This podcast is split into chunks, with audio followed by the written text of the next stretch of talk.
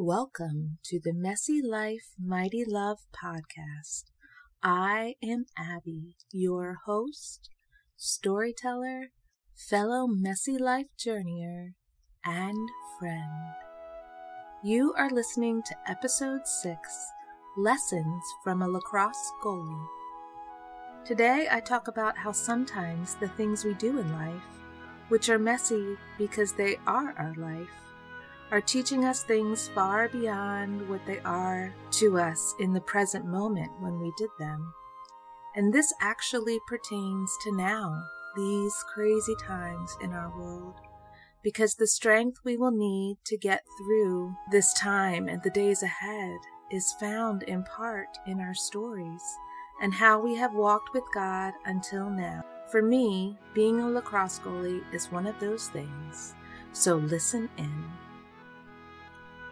I stood in ready stance, crouched in preparation for the incoming shot. The intensity of the moment had my adrenaline charged, and I loved the need for focus. It seemed to bring everything together for me. I followed every movement of my opponent's stick as she prepared for the free position or free shot on goal. Eyes intent on the ball, not to be distracted by her laser beam ones, which were ready for battle. Whistle. One step. Two steps. Shot. Lower left corner. Nice placement. I jerked my stick 180 degrees around and caught the shot in my net, securing it within the crease. I completed my roll with a long clear or pass to the midfield. Joy, and lots of it, but the focus remained because lacrosse is a swift moving game. If you've ever played a sport, or instrument, or sang, you know how much goes into the performance, game or concert. When you are just learning, it is messy, bobbling and squeaky.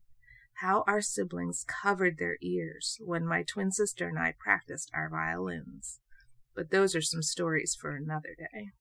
So back to me and this whole practice thing as a lacrosse goalie. Practice, it looked a lot like tears and bruises. I rarely felt good during it. Ironically, I didn't actually cry because of the bruises or physical hurt. I really was tough this way. It was more emotional, as per my norm. I hated the drills when girl after girl would charge the goal without any defense to deter her. I remember some shots which just pelted me, and many, of course, went in. Looking back, I can see now how those drills made me stronger for games when there very often was a defender with me, or even two that were on the opponent as she sought to find the net with her shot. I had endured the real mess I felt of having no other defense. The worst, however, were the shots that came as I stepped to the ball and they just grazed my leg, leaving the majority of the bruises that I got before they went in the net. I'd given some of my body to stop them, but all I got was hurt and defeat. Yet each time I needed to keep moving forward. In one of my minutes of fame moments, I was featured as an area athlete of the week in a county newspaper. I told the reporter in his interview how I looked at my time in the net. I said it used to be me and the ball.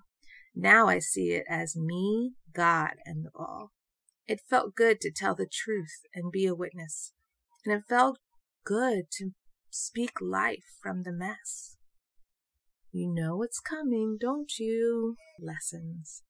So many lessons how being a lacrosse goalie is messy, just like life, and it shows, really shows, the mighty love of God. It was a very messy thing to be the final line of defense and sometimes to feel alone. The regular defeat and lack of perfection got me many times.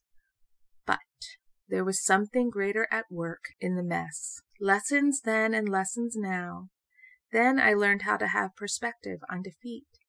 I remember when we lost a key game and missed the championship in my senior season. It was a heart wrenching loss. But even then, I understood the mighty love and true embrace of God, my worth and my team's worth, beyond that here and now defeat.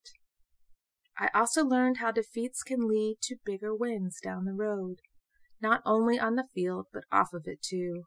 The lens needed to overcome the pain of defeat has traveled with me over a lifetime. Being a lacrosse goalie, one my coach thought at first didn't have the emotional strength to be one. I will say she changed her mind after I proved myself, and that I did have a strength stronger than my tears. This, it showed me what I was made of, this whole lacrosse goalie process.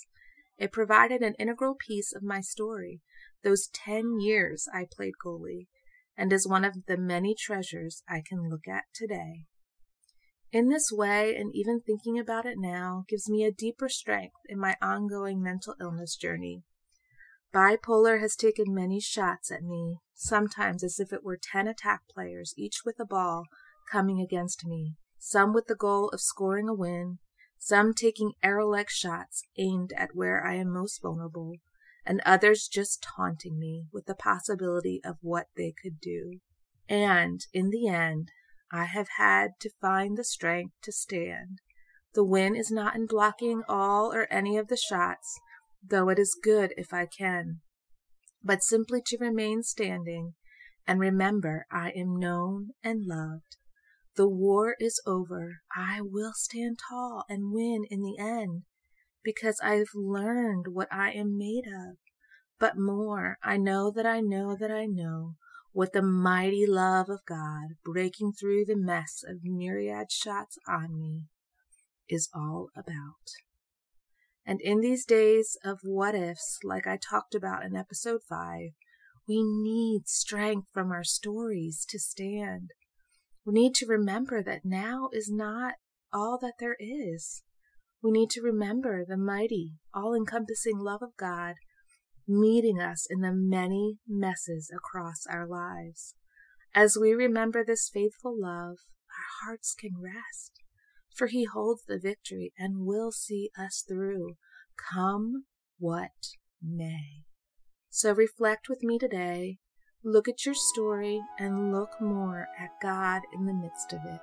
He is the unchanging one who has this whole world and us intimately in His hands. Beloved, don't doubt.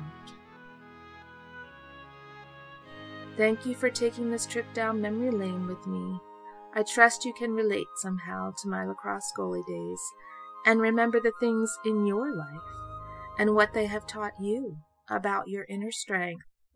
I trust these few minutes you see them as an encouraging time well spent especially in these days of uncertainty. For more from me, my journey with bipolar disorder, my current series on vulnerability, and many other things, check out my website, AbigailAlleman.com. That's Abigail, A B I G A I L, Alleman, A L L E M A N dot com. There are a couple of free ebooks simply for subscribing to my blog or newsletter. I consider it a great privilege to have walked this little bit of your day with you, and I hope to share some more of our lives in the future.